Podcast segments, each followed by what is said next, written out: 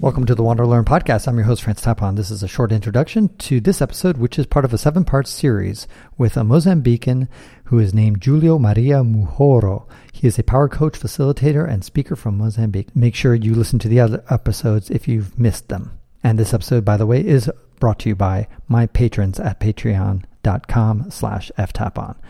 Go there and get some rewards. Thanks.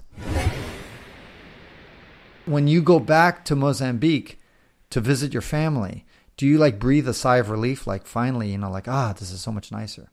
Actually, no. Again, it comes down, I, I guess, for being mixed again. Uh, to give an example, I never thought, and even in South Africa, in this particular trip, I, I was playing with people. So where's where I'm from? And I got like Moroccan, I got uh, Congolese, I got places that I never thought. But even when I was in the Middle East, people would greet him salam alaikum, and I know how to answer alaikum salam, but stops there. And I know a few words in Arab. Um, but I guess it's very easy for me for you to think that I'm local and I'm from your tribe. You know, if I tell you, well, my mom is black and my dad was colored, can you please, you know, just stay with me in the same environment nicely and peacefully. People sort of like mm. understand that. So that's when uh, people usually ask me stuff around racism or that. For me, it's very hard to give the perspective that other people will because it's not how sort of like I grew up, even within my own family. To give an idea, I have white cousins, I have black cousins, I have Arab cousins. So for me, there's a conversation that's like, doesn't really resonate in the way that resonates with other people. Not because they were wrong, just I didn't have those experiences growing up. Julio, what I love about you is that you have such a positive outlook on life. And in the United States lately, uh, there's something of what we call woke and people who are very victim victim focused, victim. Yeah. And so everybody, not everybody, but many people try to be the victim and want to be the victim in the United States and like I'm oppressed and stuff like that. And so what happens is that people of mixed race, of mixed backgrounds, people who kind of look like you, kind of tannish skin, they'll then say like I've got the worst of both worlds. It's terrible because I'm neither white, I'm not accepted in the white community, and the black community rejects me and says you're not black, and just everybody rejects me. I just it's I'm the victim. I just it's hard. I can't integrate anywhere.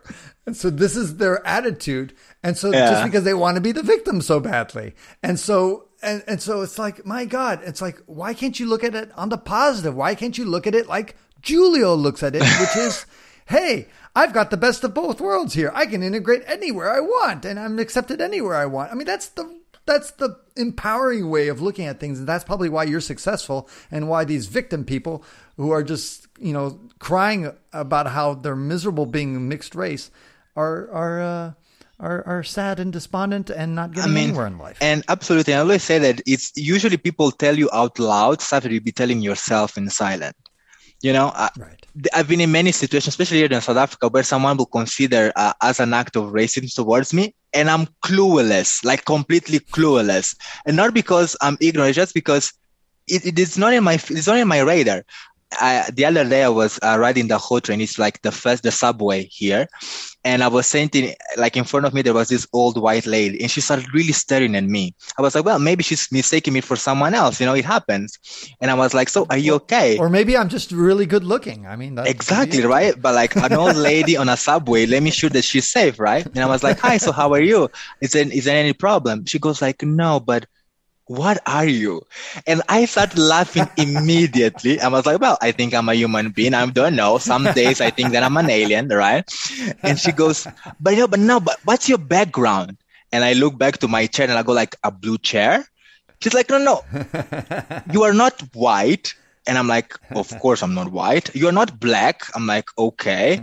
And she goes like, you look like colored. And colored here in South Africa is the mixture of black yeah. and white.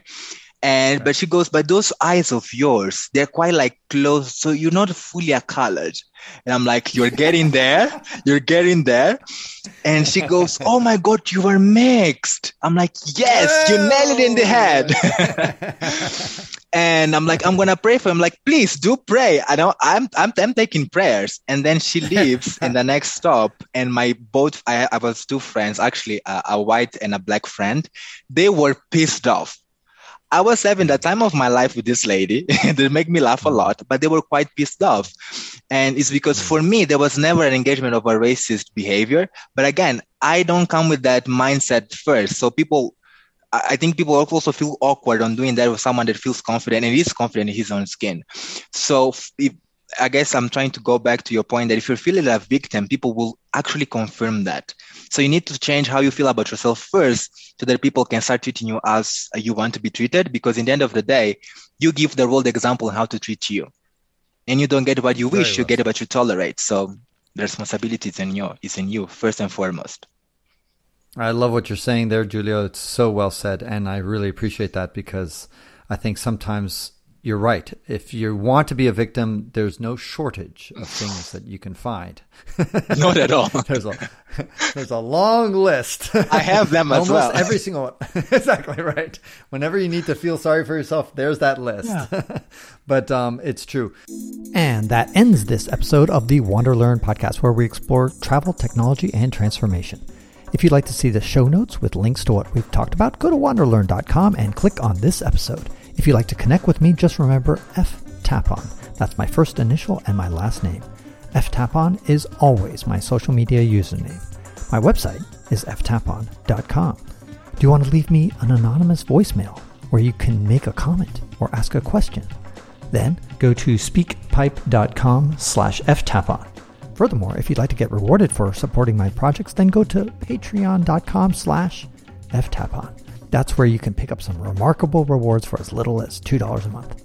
Now, five quick favors. Number one, subscribe to the Wander Learn podcast. Two, download it. Three, share it. Four, review it. And five, sign up for my newsletter at wanderlearn.com. Our theme music was composed by Eric Stratman.